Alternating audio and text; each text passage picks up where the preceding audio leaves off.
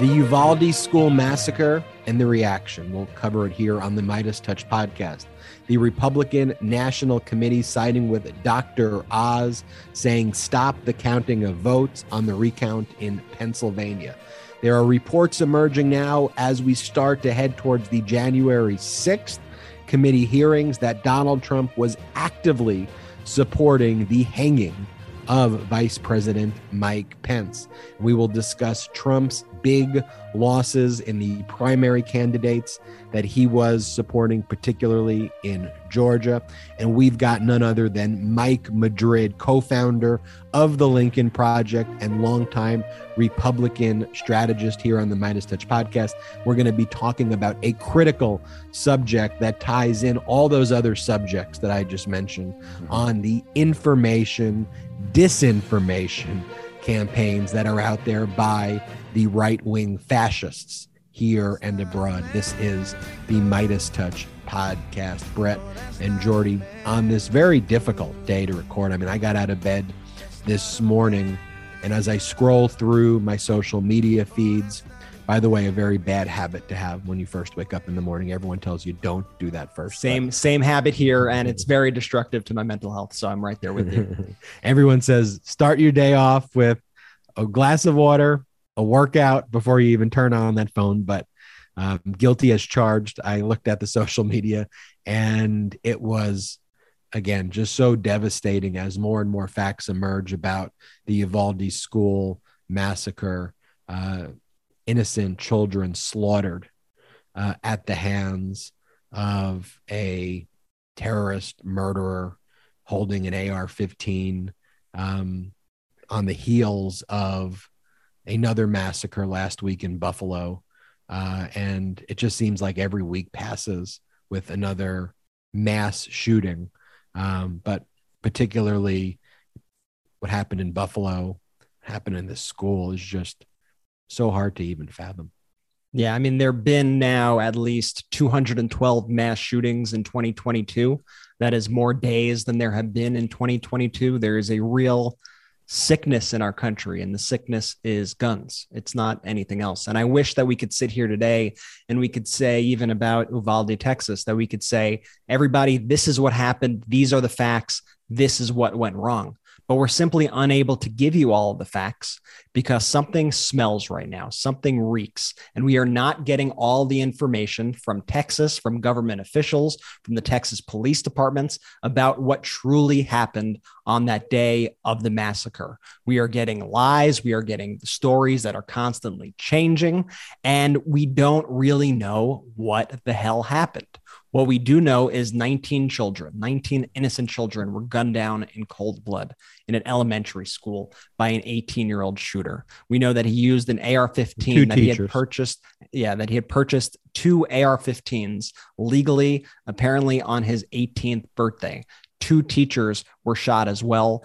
And to add insult to these deaths, not only have they been killed, but one of the husbands of one of the teachers passed away of a heart attack today, um, just literally dying of heartbreak in the wake of these events. And I think it's important to note that these events are not singular events, that there is a butterfly effect, there is a ripple that these events cause, and it is a generational trauma that is lasting.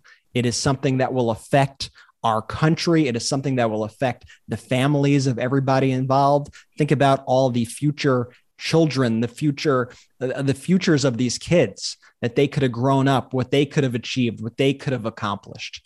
We have a party right now who considers themselves to be pro life and they simply don't give a damn when innocent children are gunned down in elementary schools. And they try to use every excuse in the book except guns, to talk about the problem. They talk about doors. You have Ted Cruz saying, "Oh, if only there were no if only there were no open doors, if only all the doors were locked, if only we had police at every single door." All these unfeasible solutions that will actually make things more dangerous if we actually locked all the kids inside the school. Even think about if there was a fire, if you locked all the kids in the school, having officers at every door, every single thing possible except for guns. is the excuses that they use. And let me just say every single country deals with the same issues that we deal with. Every single country has mental health problems. Every single country has social media. Every single country has the same movies that we have, the same music that we have, the same video games that we have.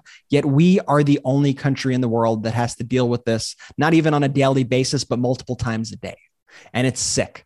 It's sick, it's sick, it's sick. And it's because our politicians, the Republican politicians, are in the pockets of the NRA and they would rather take a dollar rather than care for the lives of you and your kids. And they will lie and lie and lie about it every step of the way. And it is craven and it is cynical and it is disgusting. And there's blood on their hands. And I'm frankly sick of it. I'm sick of it. It's disgusting. You're right, Brett. I mean, there's an entire political party, the Republicans, who claim to be pro life, and they're not pro life, they're pro forced birth because they don't give two shits about you once you exit the womb. Once you're alive, they don't care. They don't want to make your life easier. They don't want to make your life safer. They don't care. And it leads to events that happened on Tuesday. They even lie within the lies, the Republicans. So when they try to pivot away from what's really happening here, which is unfettered access to assault weapons like the AR 15, they go, well, this is really a mental health issue. So let's dive into the mental health issues. Um, and this is one of the things that Texas Governor Abbott said that this was a mental health problem. The state needed to do a better job with mental health. Yet he was the one in April who slashed $211 million from the department that oversees mental health programs in Texas. And that is a consistent strain that we see with Republican governors and Republican leaders. So let's assume, for the sake of argument, that there is a mental health crisis, which I will accept that that that that mm-hmm. absolutely does exist. Well, then we need to treat that, but allowing people with going through mental health crisis with unfettered access to AR-15s presents a extra enhanced risk. And that's what's taking place here. Because one of the facts that we do know is that this individual's buying patterns of how he was buying the ammunition and buying the guns, if we just had some common sense way of analyzing people's purchasing behaviors, you would have seen red flags just based on the quantity, right. the individual, the location. You could have figured it out. The same way, like in banking, if you make a deposit of over ten thousand dollars, right, mm-hmm. that so it raises a red flag somewhere, and someone goes, "Oh, maybe we need to check just to make sure that that's a, a legitimate transaction." And we don't have any of that when it comes to um, assault weapons. And I'll talk more about this on Legal AF this weekend. But one of the things as we get into these discussions that always, uh, to me, shows both the legal and political failings in a nutshell in the United States is when you pull up the Second Amendment and you read the Second Amendment, which I don't think any of the individuals who support unfettered access to assault weapons ever read the Second Amendment or read its history, but the amendment's actually a fairly clearly worded amendment and it actually is the only place in the constitution really that like directly uses the word regulation as mm-hmm. it relates to kind of a specific item. Like that doesn't really exist anywhere else. Um, so it says a well-regulated militia being necessary to the security of a free state the right of the people to keep and bear arms shall not be infringed. How you read that and say I'm just going to not look at a well regulated militia part of that. Um, I'm not going to read the part of being necessary to the security of a free state. I'm just going to really read the right of the people to keep and bear arms shall not be infringed. But even there, it doesn't say it's an unlimited. Even if you deleted the first piece, it doesn't say unlimited. It doesn't say unfettered. It doesn't say anything how we would traditionally view constitutional amendments. And so that's the basis for people saying that people like this sick killer um, in in in the school shooting should have assault weapons.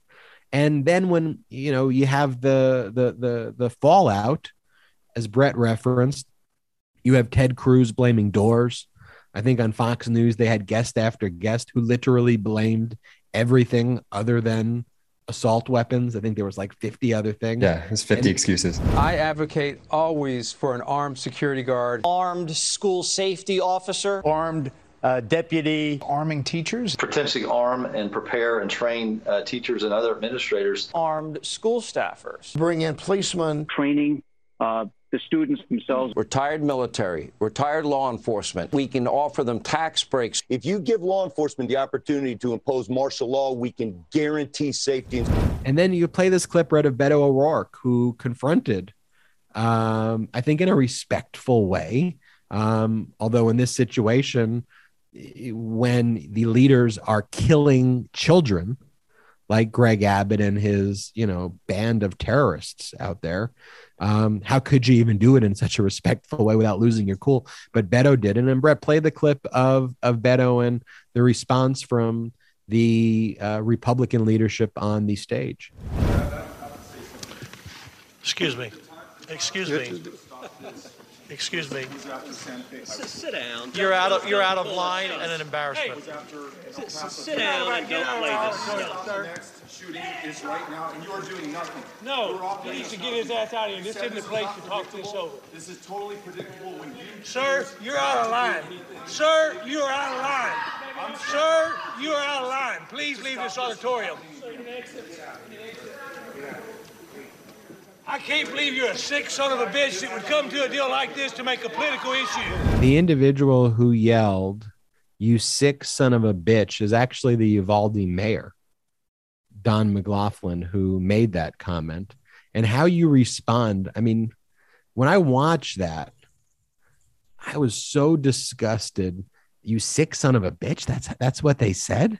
That's what they said Beto. Who talks like that? Like these people on the stage like looked like lawless terrorists up there and they were blaming everything. I, I mean, and what, what did Greg Abbott say? Greg Abbott's response is, well, could have been worse. Could have been worse. That's actually what his response was. It could have been worse. Beto O'Rourke there, I mean, said all the right things. Like you said, Ben, he was very respectful. And to me, you know who the six sons of bitches are? It's the people sitting up there making up stories, trying to blame everything about what happened on anything except guns, trying to just give their thoughts and prayers without backing it up with any action. And you have Beto O'Rourke, who's actually the one person in that room who is offering solutions, who is saying, if you really care about these kids, do something about it. Do something do anything do something but they don't want to do anything. And what you see up there it's when you hear the phrase like the good old boys club.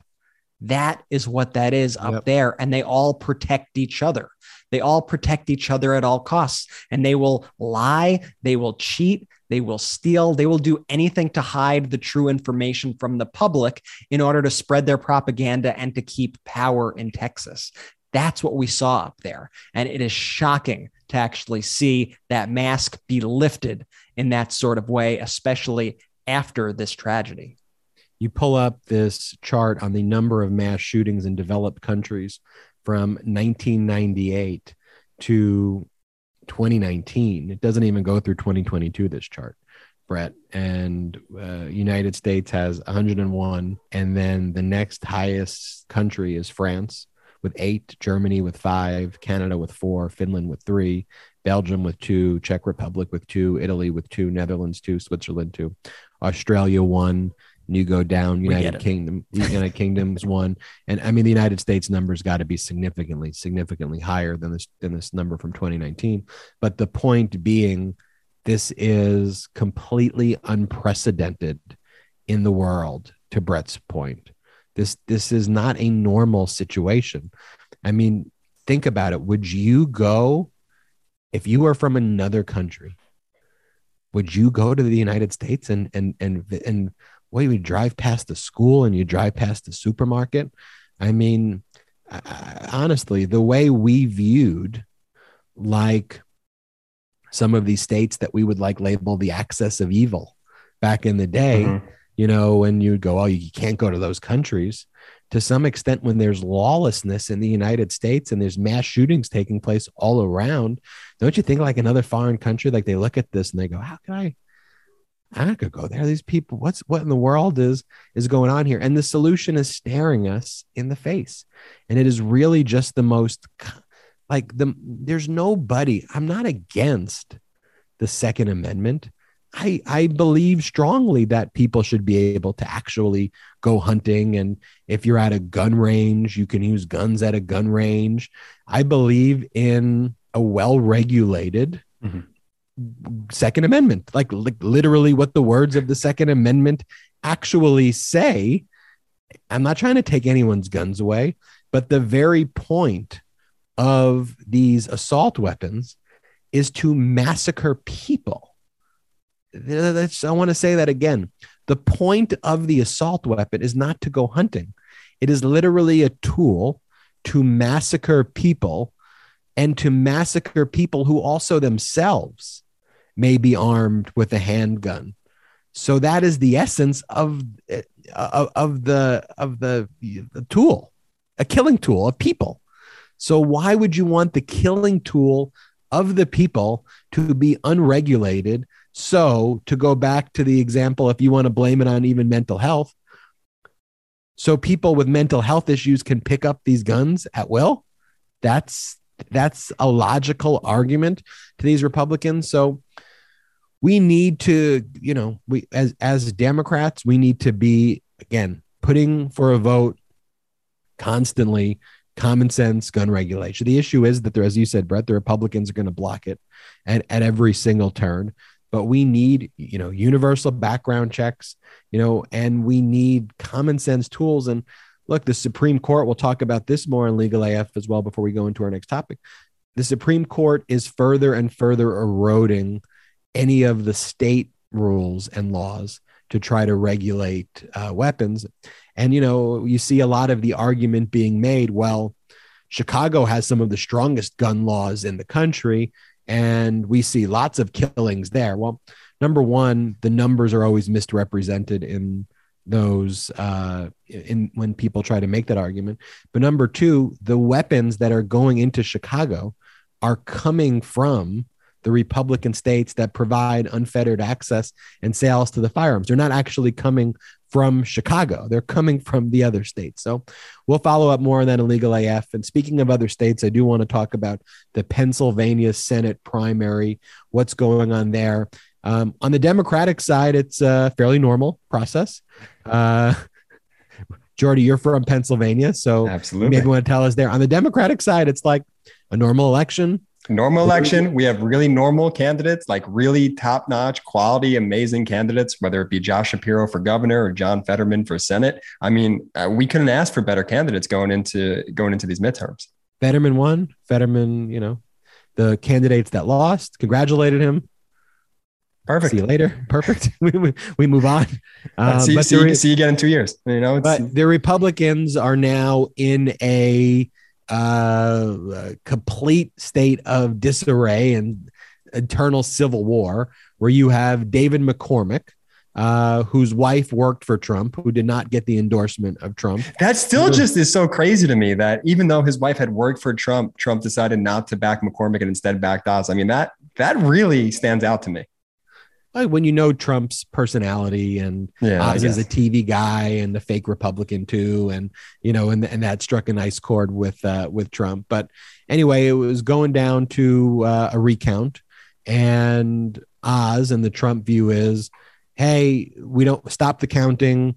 You know, if there's any way to stop votes from being counted, we don't believe in mail-in votes, and you know, and and let's find every way to attack the mail, the votes that are coming in by mail. That's the typical Trump line. And McCormick is basically saying what Republicans used to say, which is count the mail votes. The, the ultimate irony about the whole mail vote dispute is that it was always the Republicans who wanted mail in votes because it was always older voters who would vote by mail who couldn't attend the day of. So Republicans were the ones who supported this until Donald Trump changed the whole concept and made the Republicans change their sides completely.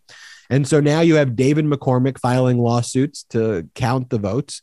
You have the Trump backed ultra MAGA GOP saying don't count the votes, stop the count, and uh, will ultimately uh, will ultimately. I, they're in complete disarray here. The Republican Party's in complete disarray here in in Pennsylvania. I haven't seen bare, no articles, nothing, no coverage on this. This has been just completely washed over for the most part. It's, yeah, instead, the media will go after the Democrats and say Yeah. the Democrats are in disarray. Democrats are not in any disarray. I mean, the Democrats are organized. They're trying to come up with solutions. They keep putting things uh, uh, up for votes in the House um, that are being voted on, that then being blocked by Republicans and being voted against. That's what the Democrats are doing. And Brett, talk to us about Georgia quickly, if you can. Yeah, I mean, the Trump candidates in Georgia just got completely just destroyed. I was going to say, do you know what I was going to say, Jordy? I was going to say womped. Oh, which is a, a womp which story. I, I have no idea. Recess. It's, uh, it's actually uh, what's what's the what was the show on Nickelodeon Recess. that womped us from? I don't think it was Recess. It was the surfing or the skating one. Rocket Jordy, power. Rocket Power. It was Rocket total Power. Rocket Power. Yeah, Womps is recess. Is it? Is it? Okay, no, You're maybe it was to pull a both. clip maybe then, it was pull just the big. Maybe it was the big thing in the '90s getting whomped. But let me say, Trump candidates, aside from Herschel Walker, who was already the clear favorite, all got whomped in Georgia. I mean, we had Kemp decimating David Perdue, 74 to 22. 74 to 22, nearly 50 points of a difference there. David Perdue, when he saw the polls that predicted him losing by about 30, David Perdue said, I'm not going to lose by 30. Hell no. Well, I guess he was right because he lost by 50. Raffensperger held on for Secretary of State. He is going to win. Raffensperger, of course, Trump's mortal enemy because he wanted a free and fair election to continue. Uh, Marjorie Taylor Greene, of course, won in her district. No surprise there. But it really shows that Trump really doesn't have a real influence on how people vote in this party. They are going to use him. They're going to spit him out. They're going to do what they want at the end of the day, but they will still take his Trumpist, anti democratic policies ahead with them. And I think, you know, when we speak about Republicans, we talk about them trying to inflict as much pain as possible onto the American people and then to blame Biden and the Democrats for that pain. And I saw Liz Smith, a Democratic strategist, sum up this strategy so perfectly that I actually pulled her quote aside and I thought I'd read it on the show today because you could apply this to everything the Republicans do. And this is important messaging that I think we all need to be focused on. And I'll read it here. I have it up. She said, We need to be screaming from the rooftops about what the Republicans in Congress are doing. They voted against the American Rescue Plan, then took credit for the checks that went to American households. They voted against infrastructure, then to credit for the projects in their districts. Mostly voted against capping the price of insulin, voted against stopping oil companies from price gouging, mostly voted against a bill that would include importing baby formula. Why? Because they want to impose as much misery as possible on the American people and blame Biden so that people vote Republican in November. It's really cynical, dark stuff. And then when they win, they want to criminalize abortion and ensure that we never have free and fair elections again. And that is the Republican policy, whether it be guns, whether it be infrastructure, whether it be healthcare. They want to inflict as much pain as possible on the American people and then turn around and say, look what the Democrats have done. How you feeling? Do you think America's heading in the right direction? Whenever we hear that question, I think we also need to think, what are people actually saying when they say, no, we don't think America is heading in the right direction? Because I would answer that question, no, too. Yep. But my answer isn't because of President Biden and the Democrats. Great it's point. because these right wingers that want to take us into the dark ages, are criminalizing abortion, are taking away our freedoms and our rights. And this is all a part of a Republican war on information, which is how we started the show. It's disinformation warfare. They want to flood the zone with fake news. They want to flood the zone with lies lies about the Second Amendment, lies about abortion, lies about inflation, lies about gas prices, lies about everything that Democrats are doing. And that's why it's so important that we have a robust response to their lives. And that's why that Beto O'Rourke moment was so important because for too long, we've Sure. seen Republicans try to pull these stunts and get all the news coverage, and then they put Democrats on defense. But for that one moment when Beto O'Rourke interrupted that speech, guess what? The microphones were put back on Ted Cruz to answer that question. The microphones were put back on Greg Abbott to answer those questions because Beto O'Rourke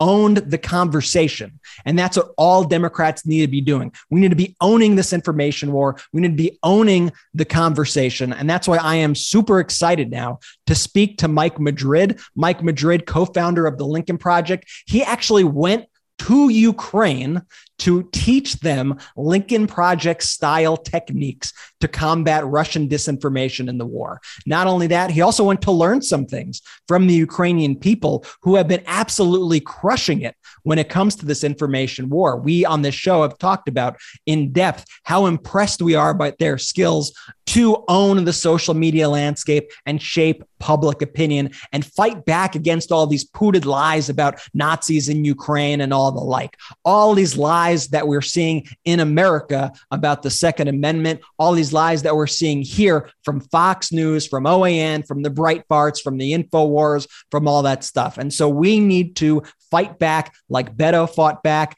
Excited to talk to Mike Madrid and get some advice on how we build a comprehensive media platform in order to push back against the lies and the disinfo. Any words before we go to Mike, Ben? Yeah, before you go back to Mike Madrid, I just want to quickly tell people the story about Donald Trump wanting to hang Mike Pence. Here's the story Donald Trump wanted to hang Mike Pence. That's the story. Um, that the reports are that when everyone was saying hang Mike Pence, Donald Trump was like, "Yeah, do it." Yeah. Um, we'll find more about that out on January 6th hearings coming up starting in early June. And before that, Brett, I did go and look up the story of Womps. I don't know your Womps reference, but I was correct. Season two, episode 19 of Recess, the show that was a Disney show. Principal Prickly declares TJ's trademark dirty word substitute womps as a dirty word.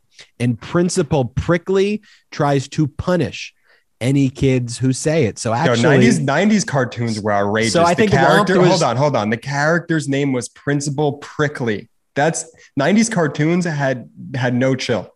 Well, it's it's clearly a 90s or early 2000s thing. Uh, Rocket Power was in uh, 2002. From this episode, I'm reading a description. This gives the Rocket Kids free reign to provoke Lars without fear of being womped. So, womped, I guess, is a phrase used in both. Womp there, I think, was a phrase about them either being crushed by waves when they were surfing or falling off their skateboards or whatever kind of activities they were doing. But Donald Trump got womped at the end of the day. And we hope he gets womped in these January 6th hearings that come up, which, by the way, we are planning on streaming live on MeidasTouch. More information on that to come.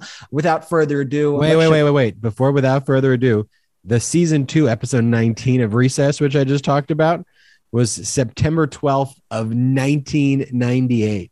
So precedent would favor me if we lived in a country where our Supreme Court cared about precedent anymore. Uh, let's go and bring in Mike Madrid into uh, this interview, a great interview with Mike Madrid. Let's play it.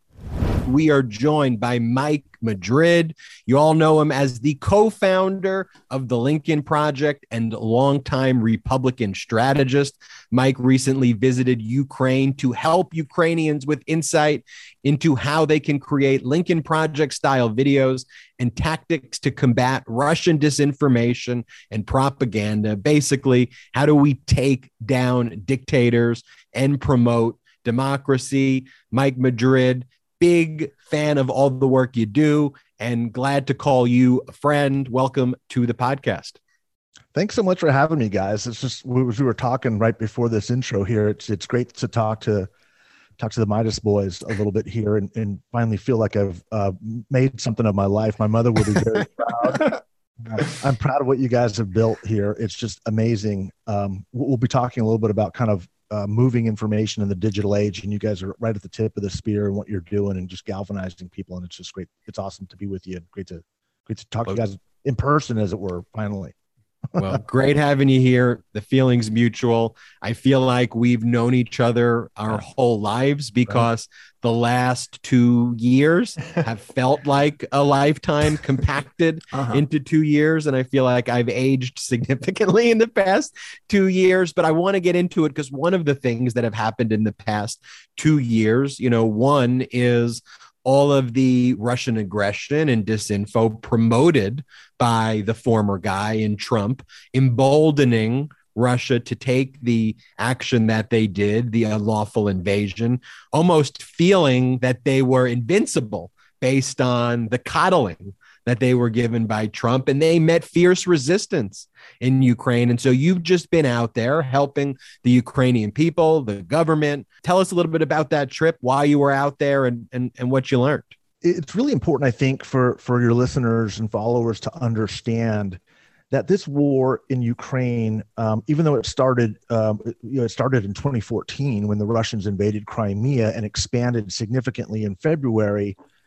Um, this war it, it's truly a global conflict, and it's been going for the better part of 15 years.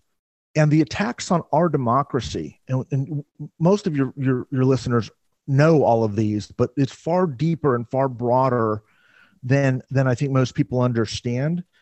This global conflict um, is emanates essentially uh, from from Russia. The tactics that are used in our own kind of right wing e- media ecosystem are almost identical to what is happening with the Russian people themselves and what they're trying to export to different parts of the free world. And what we recognized uh, in, in kind of working uh, with groups like yours to bring Donald Trump down was that the only thing that really beats authoritarian regimes and authoritarian misinformation campaigns is activist networks. We have to use our own networks to push back because they're a lot more flexible, they're a lot more um, versatile, and they're a hell of a lot more effective. And that the reason Ron and I went to, to, to Ukraine was to first learn from what they're doing because the Ukrainians and what they're doing with analytic work and digital information uh, warfare, essentially hybrid warfare, is is really amazing. These are extraordinarily advanced operatives.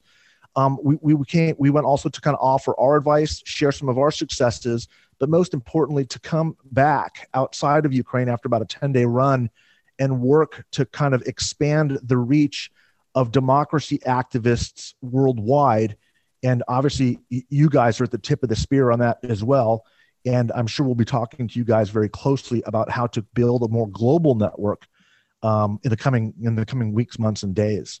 I want to talk to you specifically about what you learned out there. But before doing that, I want to touch upon something that you just said, which is that these networks that pro democracy activists can inspire are far more flexible than the rigid top down authoritarianism from people like Putin. So when Putin puts out that piece of information that this is about denazification, which is such an absurd big lie. Mm-hmm. It's reminiscent, to go back to the point you said, of the tactics used by the ultra MAGA authoritarian Trumpists, where the lie is so absurd. Yep. But with the activist networks, Lincoln Project can hit and we could hit, you start learning, well, wait a minute that is so absurd and it's could be debunked though if you're nimble and you have lightning speed responses. So is that what you're talking about there? 100% right. And so so take what you guys have done and what you have built what the lincoln project was involved with. Of course we were doing a lot of you know communicating to and amplifying each other's voices and messages recognizing that we needed to work together along with other people and other groups. And um, what we understood very quickly was um, the, the authoritarians, uh, Putin specifically, have spent the past 10 or 15 years exploiting the weaknesses of free societies. And the way they've done that is they've recognized that first of all being free they could kind of we we accept a heck of a lot of speech that isn't accepted anywhere else. And so they they've manipulated that right? They they started all these these uh, lying campaigns. There's there's huge amounts of money that we know have moved through the NRA to advocate for its issues from Russia directly. We know that the anti vaccine movement, in large part, was funded by the Russians. We know that a lot of the racial strife and stuff that we see on, on a lot of these platforms are funded by Russia with the, with the, the main intent of creating division and making sure that we are at war with each other and making sure that democracy comes to a grinding halt and we can't come to a governing consensus. That that is the point.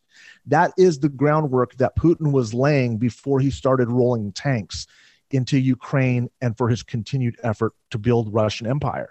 This is all part of a long-term uh, goal to do that.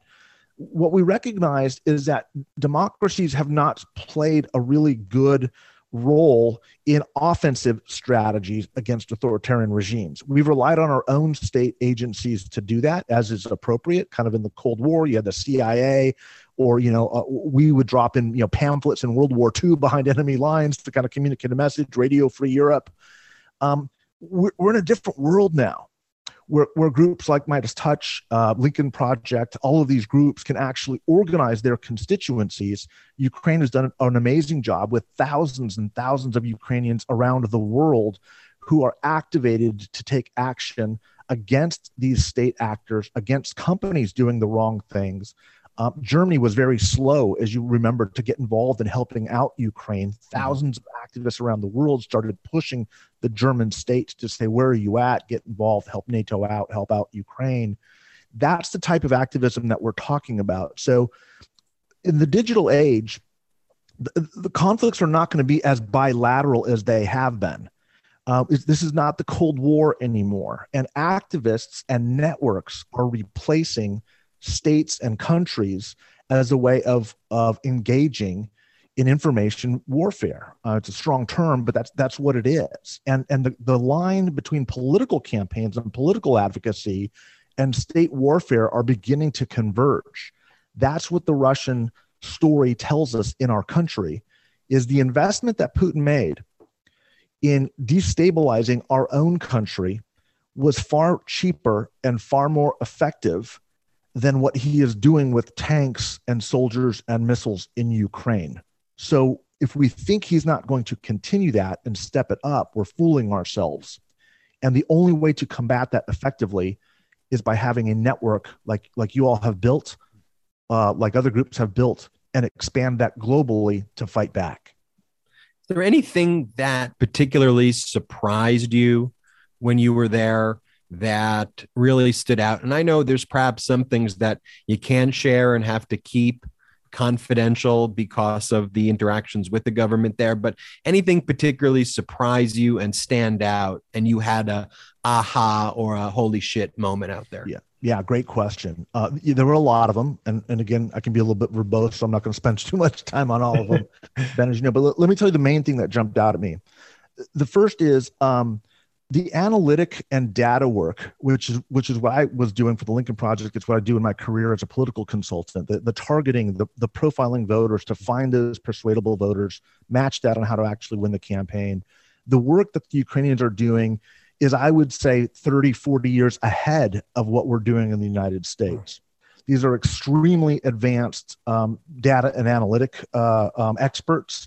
They understand the practice of public opinion and how to move it. And um, they actually taught us quite a bit, I think, again, on, on how to build it structurally and from the data and research side what's going on.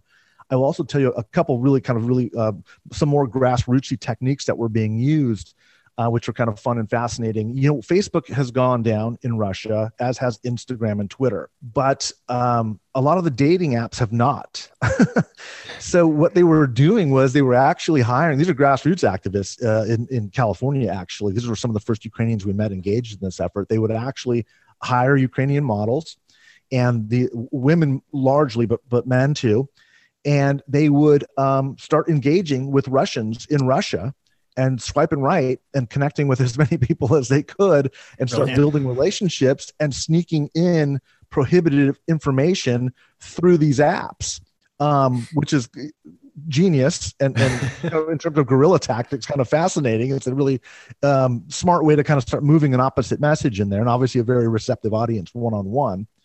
Um, and while it's not a great way to move public opinion i thought it was just uh, when, when i first heard these discussions i was like these are people I got to get to know better. I mean, this is like really guerrilla political tactics. And so um, we, we, we met with a number of researchers um, in Lviv, uh, the westernmost city, largest westernmost city, who have done a ton of research on Russian disinformation um, and communicating to Russians uh, on their own social networks. And what we also learned was while you hear a lot about, you know, 80%, 90% support for Putin, um, you can't really poll very well in Russia because you don't want to be answering anything, you know, a non-Putin on the phone to a pollster because soldiers will, you know, show up at your door. So uh, what we what they have done is very advanced analytics on a series of other non-related questions that give us a profile of people who are probably not supportive of the regime and can be communicated to through other means in order to build opposition uh, behind the Russian curtain, if you will Do you think the media has missed the mark on the effectiveness and importance of these digital campaigns? To me, when you look at the impact of group like the Lincoln Project, of MeidasTouch, and the work that the Ukrainians are doing, I mean, that the stuff that they were pumping out on social media is incredibly impressive and really swayed public opinion. To me, it's undeniable. Brett, it's a great question. I, I would say not only is it undeniable, but it's also quantifiable, especially with the, the work that folks like yourself and, and, us at the Lincoln Project were doing in 2020. Is you can show the math, you can see actually which voter groups were moving, who we were talking to, and quantify um, how we won those races. The question as to whether the media gets it or not, or, or isn't reporting it right, what I will say is this I'm not too sure they understand it um, because their medium is so different um, that they really aren't, you know, we, we are still very much as consumers believers in this kind of pre-internet age and people really don't understand i think the power of what what networks do. The networks of activism are really going to be the future and this war as i'm mentioning is a war of values. Um, it's tanks and missiles and bombs right now in ukraine in the donbass region but in the United States, we are very much engaged in a war, and that war is going to be fought with the allies, activists, and networks that people like you all are putting together. The goal is to try to expand it because what we're recognizing that is a threat to democracy anywhere is a threat to democracy everywhere.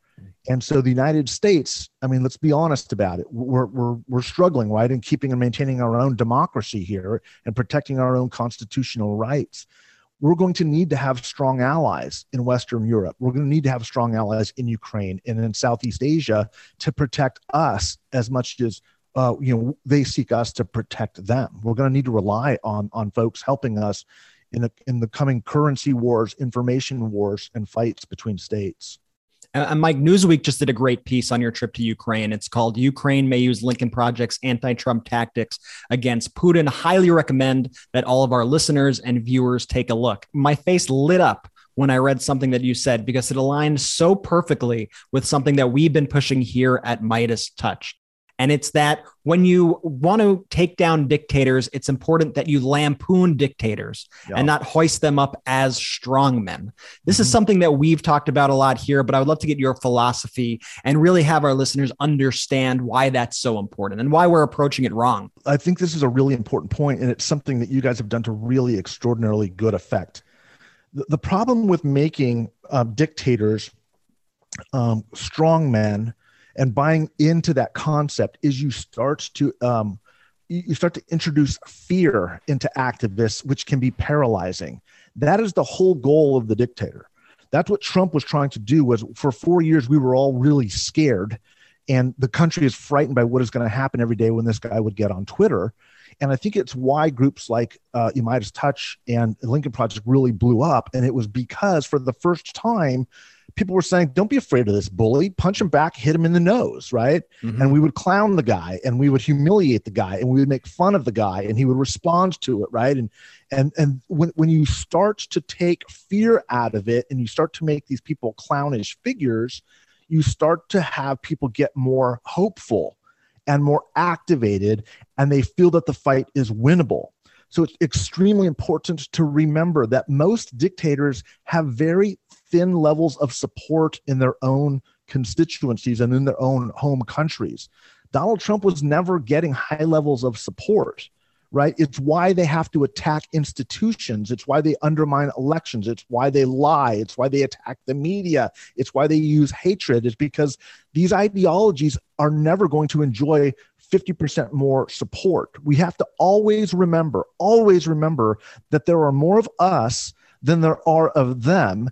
And if more of us engage, we're going to win the way we always have. The best tool that they have is fear. And the best way to dispel fear is by making a joke out of them. And what you also find out, kind of like Putin, right? This big strong man, and everyone's afraid of Russia and you know nuclear threat, and this guy's going to do all this stuff. Look at his army. His army is basically a paper tiger. You've mm-hmm. got these Ukrainians outnumbered five to one when evenly matched with with firepower. They're taking the, the, the damn Red Army out, right? The supposed second best, second largest army in the world, or third, or whatever it is now is, you know, it's like the Cinderella team losing in the in the NCAA you know tournament, right? In the first right. round, these guys just got knocked down. That's what that's what we need to be doing is showing that there's nothing to be afraid of. It's there's nothing to fear but fear itself, right? And that's why again groups like uh, and, and leaders like you guys leading that. Um, and I want to thank you. It takes a lot of courage. You guys get the hate mail. You guys get the threats. Uh, we sure do.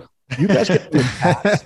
it's all designed to intimidate you and intimidate us. And, and and a lot of these attacks are very real, and you know that. And we don't have, need to go into those stories and and engaging law enforcement and what they've done to, to, to our families and your families. It's not easy, but what happens is the more strength we show, it's easier for people to follow, and the chorus just gets louder and louder and louder, and it becomes easier for the next person to join, and that's where we start we, we start to see change. And I think that that's why people like us need to be um, resilient and committed to um, to this fight. It's important. It matters. And I think that resilience and that ability to lampoon and mock dictators was essential to the Lincoln Project strategy. And I urge everybody listening to take that advice going forward as we face other threats to our democracy with people like even like a Ron DeSantis or something. Don't make any of these people out to be these insurmountable kind of evil dictator figures. Instead, lampoon them, mock them, and tear them down. That's what they really hate the most. I want to move now to some more domestic policy issues, domestic political strategy, because you, mm-hmm. Mike, are an expert on political strategy within the Latino community. And Democrats have been slipping with their support of the mm-hmm. Latino community in recent years. What is going on there? Is there any way to put Democrats back on track? Yeah, there certainly is. But first is, you know, it's kind of recognizing and believing that it's a problem is the first thing. And that's kind of the struggle I have with a lot of my friends in the Democratic Party and a lot of operatives, talk to a lot of Latino operatives in the Democratic Party, just saying, hey, here's my bit of advice. Here's what I've been doing for 30 years that was effective. Here's the best thing that they can do. Here's how you should counter that and work on that. Um, and then you know they offer ideas and and it's it's it's uh, look i view myself much more as an advocate of the latino community than i do of of, of any particular ideology. I just want to see our country our, our people uh, a pluralistic society work well. Um, my biggest concern brett is i don't i'm not convinced right now that the, the democratic leadership in the party really understands how significant this situation is. And i understand again having worked in republican politics the the the tendency for leaders to pretend like this isn't happening or to kind of paper over it and act like it's not happening. This is the most significant shift um, that we've seen probably since the mid 1990s and it's going to continue. Fundamentally what it comes down to is this. Latinos are essentially the fastest growing segment of the blue collar non-college educated workforce. And when you view it that way you start to understand it's it's not about they're Catholic and they're pro-life. Yes, there's some of that, but that's not has that's not new. okay, that's that's not new. It's not that they're you know more socially conservative or you can't talk about these issues. Or I get asked all the time, how can your your people you know vote for somebody who wants to put your kids in cages and build a border wall? And my response is, well, how can you vote for anybody that wants to put kids in cages or build a, a border wall? Right? It's it's a human thing. It's not an ethnic or racial thing. Yeah. So I really do believe that what has to happen is for the Democratic Party to become a sustainable majority party is it needs to become the party of Franklin Delano Roosevelt again. It has to become the party of the working class. And that takes people back, especially Democrats are like, well, how dare you? We do everything for the working class it, don't take Mike Madrid's word for it. Okay, look at the look at the working class voting patterns. Look mm-hmm. at the mm-hmm. data. Look at the science, and you are seeing this rapid, rapid consolidation of working class voters. It's not because they're dumb. It's not because they've been fooled and lied to by the Republican Party, although they have.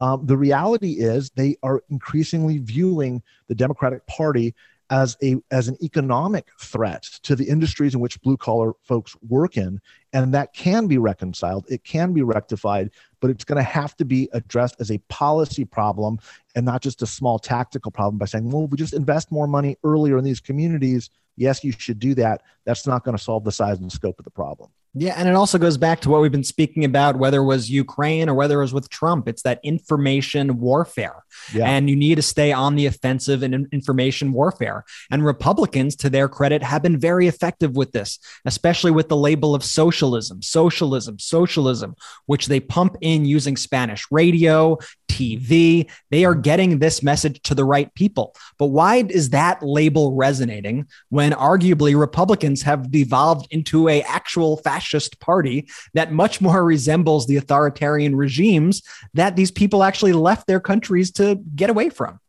Yeah, it's a it's a fantastic question. What I will say is this: the importance of the right wing media um, structure, and this is what we went to Ukraine really to, to kind of learn a lot more about, is is is absolutely critical. Once you get somebody into your bubble, you can you can tell them anything um, as long as you're telling it to them over and over and over and over again. Right? That's mm-hmm. why the big lie worked. You guys, yep. we're in a lot of communication in the 72 hours after the election, right? When Donald Trump lost. And 80% of Republicans said, okay, the election's over. Our guy lost. Let's move forward. He then starts into the big lie messaging, right? It becomes clear that he's lost and he's not going to concede. So once they ramp it up and start, within a week, within a week of them changing, that 80% support level of Republicans having confidence in the election erodes to down to 40% that fast. So it's not really what is being communicated after a while. It's as long as you have the infrastructure and the capacity and the media bubble with people inside of it, you can convince them of anything as long as you are saying it over and over and over mm-hmm. again. That's not a Republican Democrat thing. What we learned in Ukraine, what we have seen from the Russians, what we've learned from, you know, 1930s Germany, what we've learned from from, you know, history is that that type of an echo chamber is extraordinarily dangerous and it alone is is is the threat to democracy. Because if you don't have competing ideas what you've done is essentially inculcated people into believing whatever it is that the quote unquote leader wants you to believe. It's so spot on, Mike. And you know, I, I asked this question to to a lot of folks who come on, but I'm really interested now in hearing your opinion on this one. Who in the Republican Party has disappointed you the most? Someone oh. about 10 years ago, you're like, oh, this guy's coming in with some great energy. I think he's going to turn around the party. And now you look at him and you're like, or her, and now you look at them and you're just like, what? What was I thinking? How long do we have on the? How long do we have on the? as show? long as as long as, as you need, as long yeah. as it takes. Um, look, I, am going to answer it a little bit differently, and then I'm going to get your question. Uh, where where I was most disappointed is in the people and the activists that I have known for 30 years mm. who told me we care about a multicultural, pluralistic, healthy society. We believe in the American idea that America is for everybody. That uh, free market, you know, ideas, which is what I believe in, in lifting people up. Uh, that's that's genuinely a lot of Democrats are kind of like, how how could you ever be a Republican? You've always been that way. I mean, I don't want to get into that. My genuine belief is has always been to the poor and lifting people up through using the forces of the market. We can disagree on that, but that that's what I believe. Um, the challenge is at a personal level the disappointment the the pain of seeing people stand with this ugliness this hatredness with this divisiveness after decades of working with and talking to people who um, claimed to be brothers and sisters in arms was was the most personally hurtful. That was where most of the disappointment has come from. Now uh, specifically um, look I, I supported marco rubio. You know, I was a Marco Rubio guy, um, in, in, large part because he he took at least that initial step on getting immigration reform done with the Gang of Eight. He knew it was going to cost him. He was doing it. All of his messaging up until the Republican primary was about broadening the American idea and allowing more people to be part of the American family. That's what my view of conservatism is. Um, that's what it was for him. Um, but again, that 180 degree pivot is how people can live with themselves when they can see their own videos and saying this and have done this for 20 years is is um, it's sociopathic.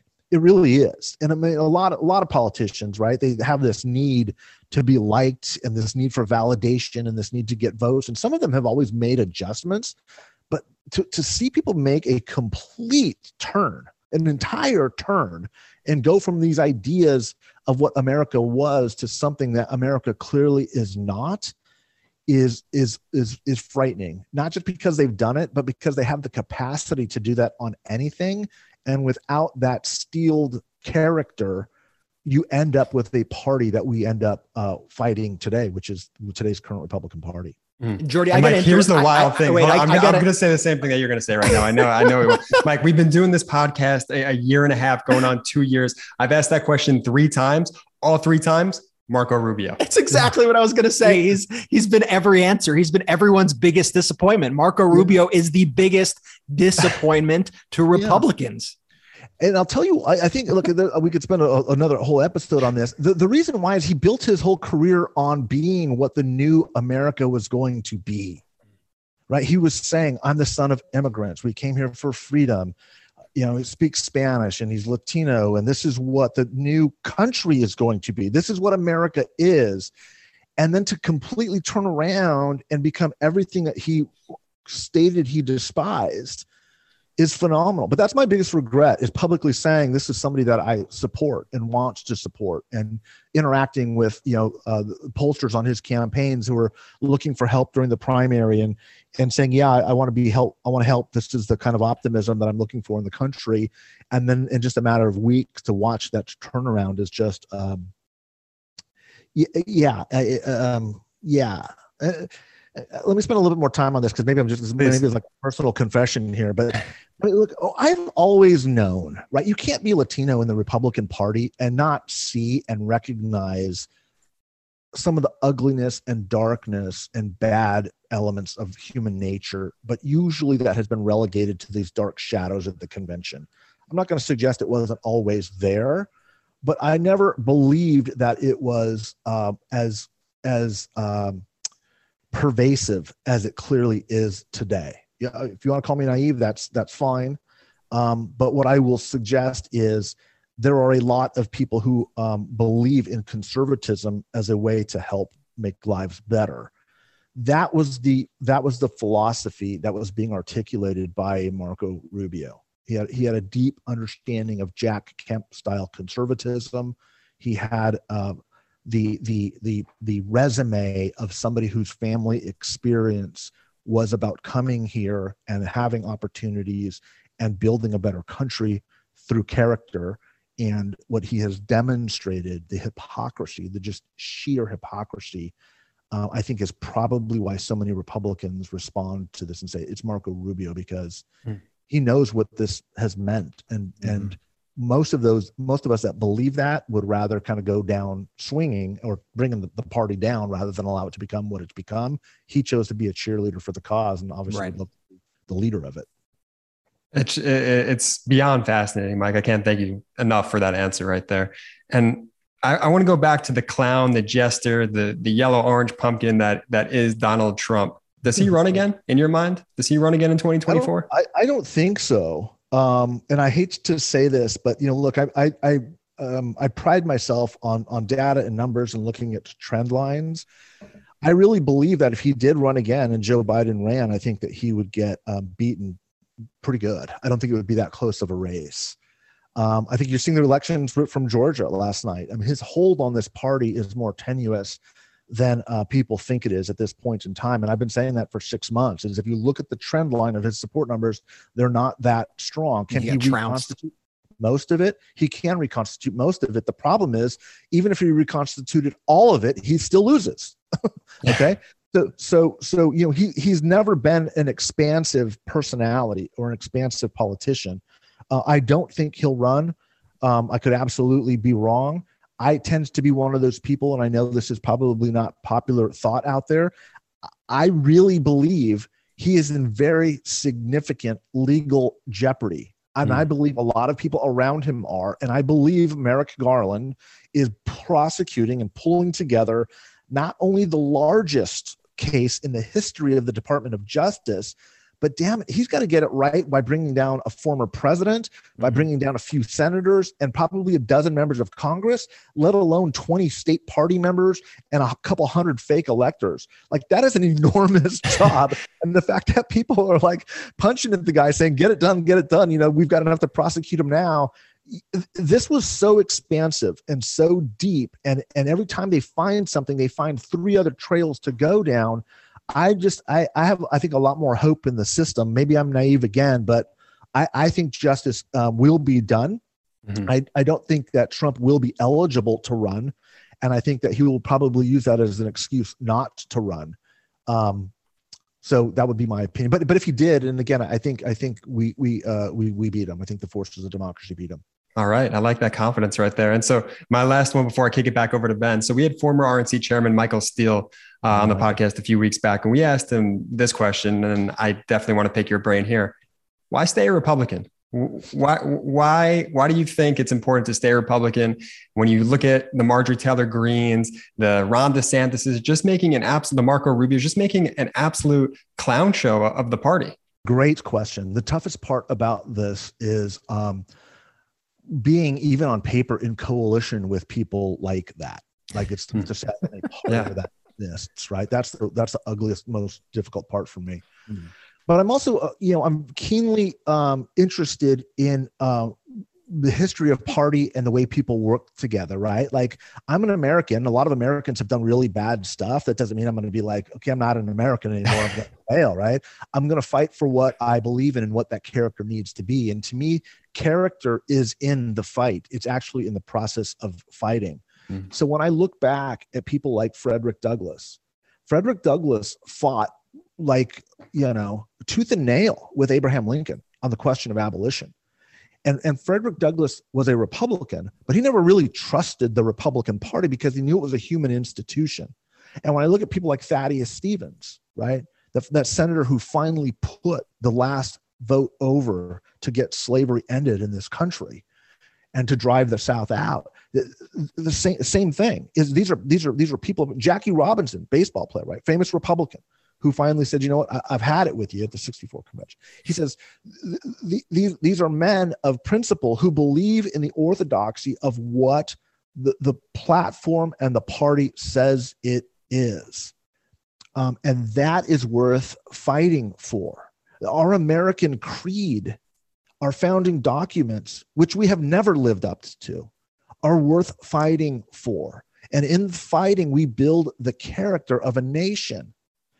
Look, I'm, I'm Catholic too. Catholic Church has done some bad stuff, right? There's been some bad stuff, but that doesn't mean I'm just gonna gonna leave it because I believe in the words of what the church says and the orthodoxy. I know the human institutions are going to fail us. If you put your faith in human beings, you will be disappointed every time. We need to put our faith and belief in the words that matter and what you believe in. And that's why I'm still there. And I have seen other men throughout the history of this party, from Frederick Douglass to Thaddeus Stevens to Jackie Robinson to many of them, standing up and saying, This is who we are. And I think that there's value to be played in that. I mean, I never wanted to be this guy when I grew up, you know, trust me. You know, I never envisioned that. But at the same time, those things really, those principles really are very important to me. Question Do billionaires want democracy? No. I And mean, that, that, yeah. There may ahead. be a couple. There may be a couple, but look, I don't. I'm, it's not that I think that they're nefarious, right? But they are protecting their interests and their worldview the way that they see it. But uh, uh, Ben, look, that's a great question. The last time we saw this type of wealth inequity was the Gilded Age, and the, and the similarities between the Gilded Age and now are unmistakable. You saw very wealthy people, very wealthy people back then who were making uh, largesse, these titans of industry, in shipping, in railroad, in oil, right? Commanding more money than small countries, and the in, in influence that they had over the country literally was a threat to democracy. It was a threat to the republic, which is which ushered in the progressive era, led incidentally by Teddy Roosevelt and Republicans who were saying this is a threat to free markets. You're a threat to freedom. You're a threat to America, and we instituted all of these reforms to make sure that that kind of wealth disparity didn't happen that's what we need to have happen right now. So billionaires, it's not like I think they're like the evil Batman villains going, I want to, you know, take over the world and amass money and become like this hegemonic dictator. They are simply, I think, acting in their their own interests, right? Which is developing and moving the world in their way. So the Elon Musks of the world, I think, are much more interested in disrupting systems than they are in building a better society and that doesn't mean he's he's you know intuitively a bad person but his interests overwhelmingly especially in the digital age are not the interests of democracy democracy is a threat to that in many ways and so uh, it's, it's a sweeping general statement to say billionaires don't like democracy, but there are far too many billionaires working with authoritarians right now to limit uh, democracy. And that, that concerns me very deeply. It's a really good question. And going to your point about self interest, somewhere along the free market continuum, as you get to the outer edges, the individual or individuals who amass this great deal of wealth say to themselves, well, well, wait a minute. If we just completely eliminate competition, if we use our wealth to restructure the system, we could just ask a Donald Trump, hey, can you just throw us a few billion bucks and then we don't even have to work? And so it mutates the free market system. And what it ends up looking a whole lot like is the oligarchies that you see in Russia as opposed to a free market system. And so putting the conversations, you know, all the way back from where we started, this idea, this attack on democracy and free market, the Putin, the Trumpers, what the Rubios are seeing, what these Matt Gaetz are seeing, they're like, well, in a Trump world, I could be an oligarch. I don't even have to work. I'm Matt Gaetz. I could go out, I could party, I could do what I want. And that gets rewarded in the Putin system, which then goes to the inefficiencies in the Putin system because they're lazy and not hardworking and not free market people. So when they hit real competition, it's like, bam, what do we do with with with real people out there? Ben, that's extremely well put. I, one of the problems with the concentration of wealth in these numbers is corruption inevitably follows. That's just human history. When anybody has that much power and that much wealth, what we start to see is the design of essentially a crime family. We call them oligarchs, but they're really underbosses. And then under the underbosses are these capo regimes, right? It's like the, right. the mafia, right? It, uh, understood and built this structure hundreds of years ago. Putin is the top of, he, he's a mob boss. And he made his friends wealthy, extraordinarily, fabulously wealthy w- with the oligarchs by using the assets of his state to make them the laundromats for this money and this money then the, the, you know it's like again the, the mob it, it's a crime family. There's an expectation right? I'm not just giving you uh, gazillions of dollars to be nice. What you're what you are is you are now a functionary for me to go out and hire lobbyists in germany to hire media companies in italy to talk to people at Fox News, hypothetically, to make sure that you know we're getting our message out and advancing my interest, and my interest is empire, right? That's what that's what Putin's objectives are. So you can be rich and fabulously rich as a Russian oligarch as long as you are being an underboss, as long as you're doing what the what what Putin tells you to do. Once you don't, well, then you end up, you know, you and your family end up dead in, in your dacha somewhere outside of Moscow, and that's what's happening the, the, the, the billionaire in many ways is once you start to accumulate that kind of wealth what we're starting to see is the interests of groups like facebook for example who has clearly not benefited democracy clearly not benefited free speech. This platform has done more to destabilize the american system than anything in our 250 year history. And there's a, that, that monetization the amount of money moving through it is not in the best interests uh, or health of our country.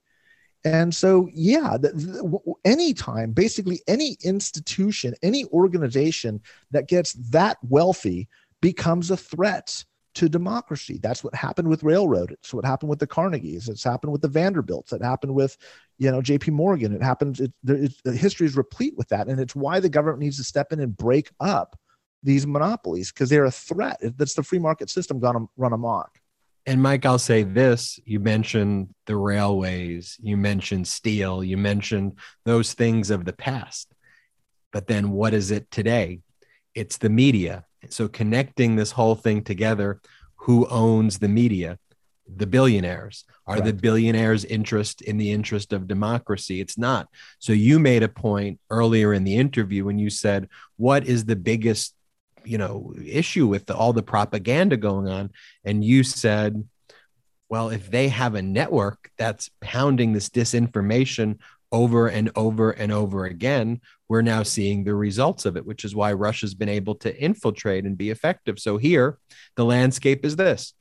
We've got fox news which literally every day injects the propaganda into the veins methodically they take positions, they're political. It's like it would be the equivalent of a billion dollar political action committee yeah. that's just boom, boom, boom, boom, boom.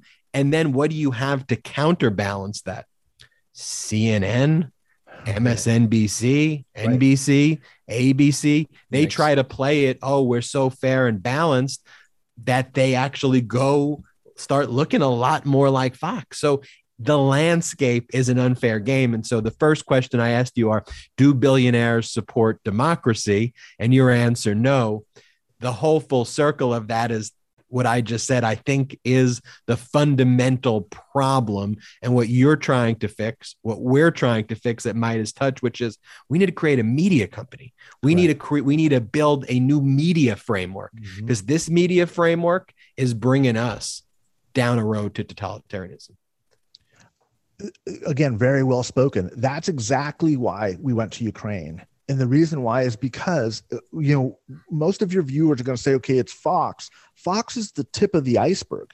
There's an extremely complicated and sophisticated media network on uh, social media, uh, new, quote unquote news outlets, um, and and and various um, the Breitbarts of the world. By the time it gets to Fox News, this stuff has usually been stewing in the sewer of the right wing Right. propaganda uh, ecosystem for uh, for at least a few days or a few weeks, and it's already become kind of popular thought.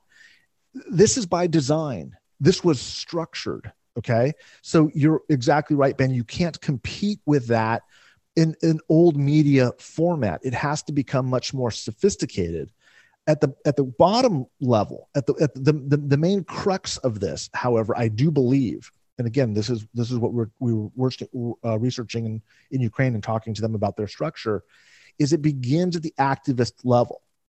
Uh, it begins with groups like MeidasTouch. It begins with groups like what lincoln project was trying to accomplish. And that is by building networks of people that can be mobilized to push back on that um, whether they're states, whether they're companies, whether they're other media narratives, because that's the way the, the digital information age is going to uh, unfold. Mike Madrid, thank you for walking us through it, why your trip to Ukraine was so pivotal, speaking about the issues that have led to this global problem, and ultimately how we can fix it. I think as we, you and I, and, and the brothers just went through that process, when you began and talked about networks, and as we proceeded with the interview, you then see on the back end why the networks is such a truly revolutionary concept because it's our only way we can combat the disinfo top down. And when we do, we are going to win. Mike Madrid, co founder of Lincoln Project, thank you so much for joining us on the podcast. Thanks so much for having me, guys. Big, big fans. Keep up the great, great work. You're making a huge difference out there. Thank you. We appreciate it. The feeling's mutual. We'll be right back after these messages. For the most important news of the day, Massive news dump, handwritten contemporaneous notes. The Treasury needs to hand over Trump's taxes. with the most compelling interviews, Please welcome Congressman Adam Schiff, Molly Jong Fast, Mike McFaul, Andrew Weissmann, Barb McQuade, Glenn Kirshner, Colonel Alexander Vindman, former ambassador to Ukraine, Marie Yovanovitch, and all the appropriate profanity. lawsuit to block that sh- Captain Douche, immigration executive order. Anyone that stupid should just not be in Congress. Renowned cowardly face Kevin McCarthy, the leader of the douche. Even crew. Mary Trump agrees. Join this binder full of women curating the news from the left with appropriate profanity. Listen weekday mornings to the Daily Beans. Left leaning news from a woman's perspective. We make the news bearable by making it swearable. So put some beans on it with Dana Goldberg, Amy Carrero, and me, Allison Gill. And who doesn't f***ing like that? Welcome back to the MeidasTouch podcast. Ben, Brett, and Jordy.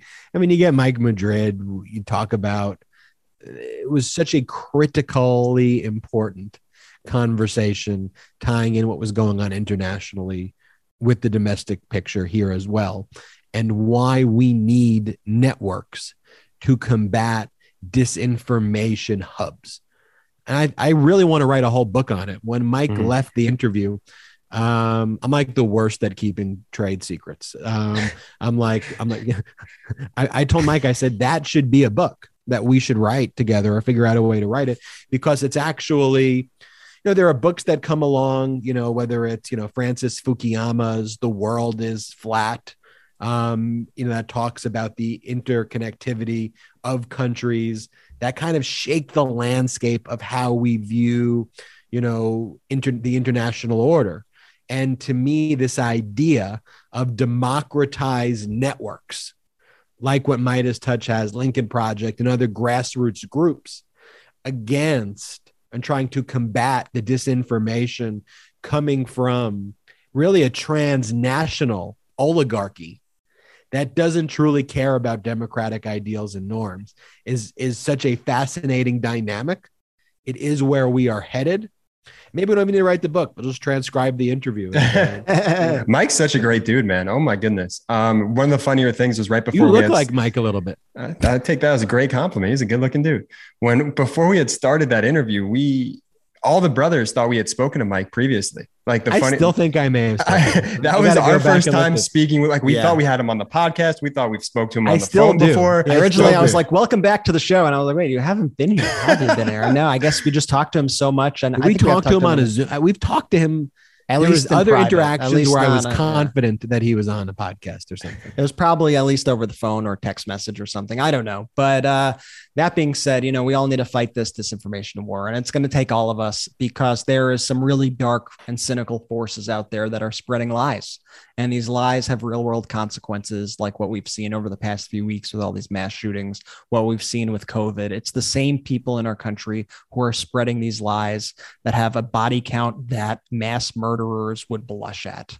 I mean, that's what is happening. They are killing people, whether by telling people to take bleach or ivermectin instead of getting a vaccine, or telling people that guns are the problem and trying to talk about mental health, or telling people that Ukraine is full of Nazis. Like these are all connected. This is all a disinformation campaign and we need to do something about it because if we don't then we are going to keep going down this rabbit hole and we are never going to be able to solve any of these issues. We need to push back, and now is the time. Everybody needs to be a better work and start causing some good trouble and break through the noise because the old ways of doing things, the old ways of getting messaging across, the people who want to write about how messaging existed in the past, about yep. how your commercials are supposed to look or how this is supposed to be, they don't know what the hell they are talking about. It's a new era. We need new techniques to break through the disinformation. How do they not know what they're talking about? Their views are so wrong.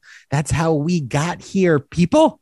We got here because of there was one side that was effectively messaging hate and lies, and then the other side that was doing conference calls or critiquing others or criticizing others and we need to change that and we will keep fighting with you to do that will you please make sure you subscribe to our podcast channel subscribe to our youtube channel both experience rapid, rapid growth. So no matter where you get it, subscribe to both. That helps us leave a five star review on the podcast. It's a little thing you can do after the pod that helps in our rankings and other against other podcasts. So please do that and uh, go check out store.meidastouch.com. Hey, hey, Check out store.meidastouch.com. Oh, we got new Texas Paul merch Texas at store.meidastouch.com. A new bestseller, Texas Paul Texas merch. Paul we got a space on some tees, ride or die Democrats. We got some mugs, and it is selling so quickly. I don't know how long we're going to even have those in stock. So check out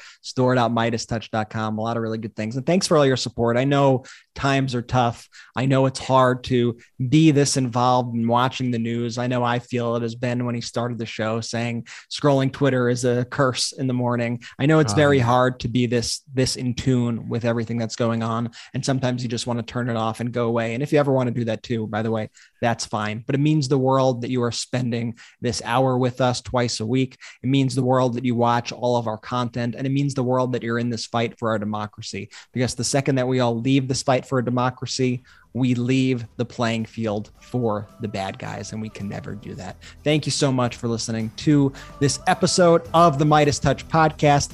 Thank you to Mike Madrid. Hope to see you back soon. Thank you to everybody who supported us, whether you're a day one or whether this is your first episode. We hope to see you again. And Jordy, I will let you call it out. Shout out to the Meidas Mighty.